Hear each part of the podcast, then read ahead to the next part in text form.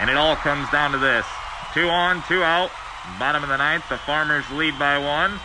Full count. Here comes the play at the plate, and it's the Ag View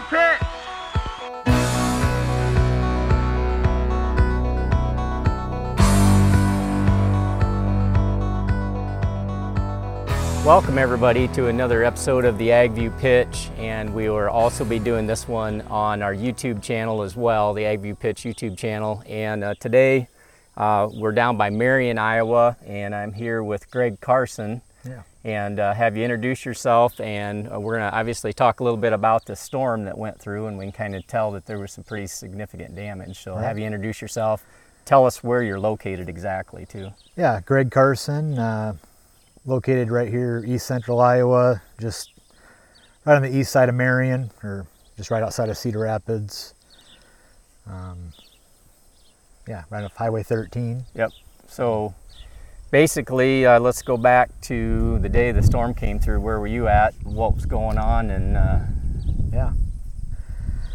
So it was Monday, just uh, right around lunchtime there, right around noon. Um, sky got really black to the west. We were here working at the shop, and of course the kids were at home, and uh, so I jumped in the pickup and headed for the house because they were talking about pretty severe weather and want them by themselves. So headed for the house. Didn't think it was going to be anything like what the scope of this was, and got home, shut the garage door, and pretty much lost power at that point. And I live to the north, about four miles from here, and uh, didn't get anything like this. Maybe 80 mile an hour winds at that location.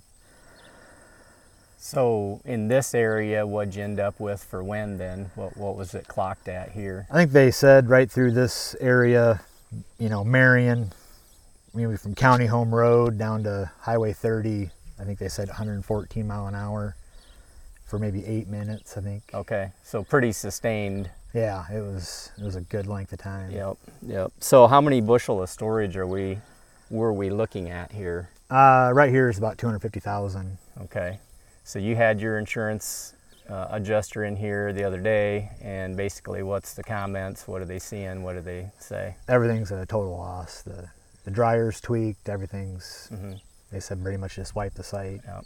Yeah. So as far as crop damage, and we'll come back to this in a minute, talk a little bit about your crop damage. What what are you seeing in the general area crop wise, and what, what are you seeing there? Everything's a mess. We uh, July 11th, we had a storm in the morning come through from the north, and there was golf ball size hail, 70 mile an hour winds, and if it didn't get it in that morning, that night we had the same thing come through, maybe just a touch worse. Mhm. And so pretty much every acre through here got um, just devastated that that day. So it looks like a lot of the corn is either sort of crimped, root lodged, or green snapped. What would you? How would you characterize a lot of the corn here? Right. Um, I mean, is it kind of the combination of things? And, and you you know you talked about having a windstorm a month before that that maybe Right. strengthened your crop a little.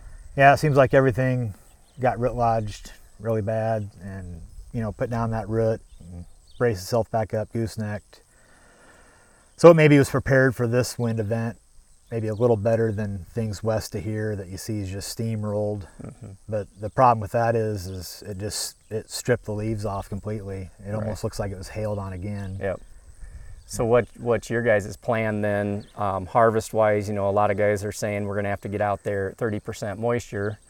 Um, but if the dryer's tweaked and gone, you know that, you know, can you get some kind of a way to Right. to handle that? What's what's kind of the strategy there? still working on that a, a little bit. We're, we're unsure of the moisture at this point. Um, we, we pulled the trigger and bought a bagger. Um, that's going to be our solution for storage. But What that, uh, what amount of storage? What did you have some contracted ahead of time, or that's got to go to town, or not? some really? very little. Yeah, Um, and that's kind of what we're seeing with everybody. There's very little Right, sold this right. Year, and so as far as the the baggers, did you have any trouble getting getting a hold of those, or is you know are you hearing anything there as far as supplies and equipment and that kind of thing? yeah, we made the made the call early in the week there and got our name on got on, on one real fast, you know. Okay. So Okay. I think they're pretty short supply now. Sounds like, but Have so the baggers the probably the option. There's probably um, if this is a total loss here, basically the plan is they'll have the, all of this stuff basically removed. What about foundations and that kind of thing? We can't really see them from here, but I know Yeah. your your grain leg, the foundation pulled out of the ground actually, actually. the concrete out. Yeah. So I mean, any of that salvageable from what the insurance company says, or all that a loss too? Yeah, we're just going to get the bins off, and the insurance adjuster just said we'll have to reassess that at that point. You Gotcha. know, kind of take a look, but hopefully the, the concrete can be saved. Yeah. So you guys had some grain trailers out in the yard too. But, yeah. Talk about those- that. Uh, actually, one of the guys, one of the hired hands, was here. He didn't want to drive home, so he just was going to wait it out. And he actually watched one of the bins fly over the grain trailers and tip those over and totaled those out, two of them. So, uh, Wow. yeah, got couple grain trailers going to have to get found and coming. and- Yep. Yep. So it's kind of a crazy deal. Talk a little bit about the neighborhood. So, you know, obviously you were nailed pretty hard. Um, talk a little bit about what you see in the area as far as grain storage and, and kind of the impact there. That's just it. It's it didn't just a tornado would have been better off because it would have just singled out a few individuals, and it's it's everybody right here. I mean, there's you know countless large operators that they have no grain storage this year, Mm-hmm. and they're all. I mean, if you know, plus or minus 250,000 bushel setups. Yeah. What about commercial storage in the area? Yeah, uh, Linn Co-op, they have a large facility in Springville that that twisted their bins up, and to, you know they're um, un, So as far unsavable. Yeah. know. So as far as solutions, pretty much the baggers, what everybody is talking about, or are you hearing Kinda what I'm hearing, maybe yeah. they're going to go to town, or in, in what town do you go to? I mean, Right. other than a processor. Right. That's you know everybody's thinking basis is just going to be awful. So what do you you Right. got to figure out some sort of a solution. Yeah. Yeah, Martelle Co-op they lost two large bins down there, so Yep. It's What- pretty widespread. What about yield loss uh, on corn? You know, if you had to guess in the area, you know, we talked about the various stages of uh, of the issues with the plant. I mean, if you had to take a wild guess, any idea on kind of yield loss, maybe maybe on your farm anyway, as Yeah. far as you know, 10, 20, 30 more percent. Yeah. I mean, some of the fields are zero. It looks like. Right, right. I, I've got to imagine it's going to be another thirty percent. You know, Okay. just the little bit of walking around I've done so far. The the green snap, you know, is Yeah. pretty significant. The bright so. side of it, it looks like the soybeans took it pretty well. Is that the case or not? Um, for the see? most part, the the day of the storm, um, driving through some of them, it almost looked like they got hailed on too. Mhm. So we we lost a ton of leaves. So finishing those off is going to be somewhat challenging, I think, Yep. as well. So. Yeah. Okay. Well, is there anything I haven't brought up, or are there any topics, anything you think people like our listeners, the Agview Pitch, would benefit from knowing, hearing about? I mean, is there anything? I mean, I know there's a lot of people that want to help. Cedar Rapids was it was destroyed. Marion was destroyed. We drove through there, and Right. just a major issue. Any any Yeah. comments on that? It's a devastating deal.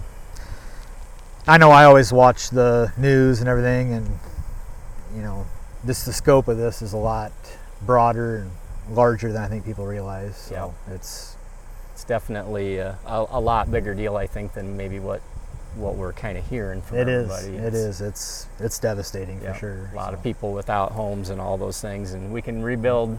Yeah. We can rebuild structures and stuff, but uh, Yeah, um, lives are important, and, and Right. people. That's that's the main thing. that's so. right. Nobody nobody that I know my family was injured or that you hear about. I think there was the one I heard was a bicyclist on a trail maybe um, lost their life. So Yep.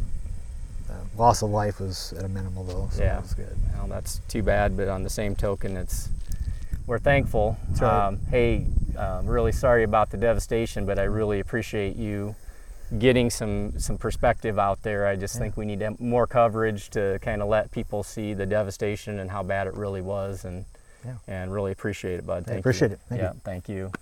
And thanks everybody for listening, and uh, we will stay in touch on the storm devastation. And uh, thanks again for watching. We'll catch you next time on the AgView Pitch.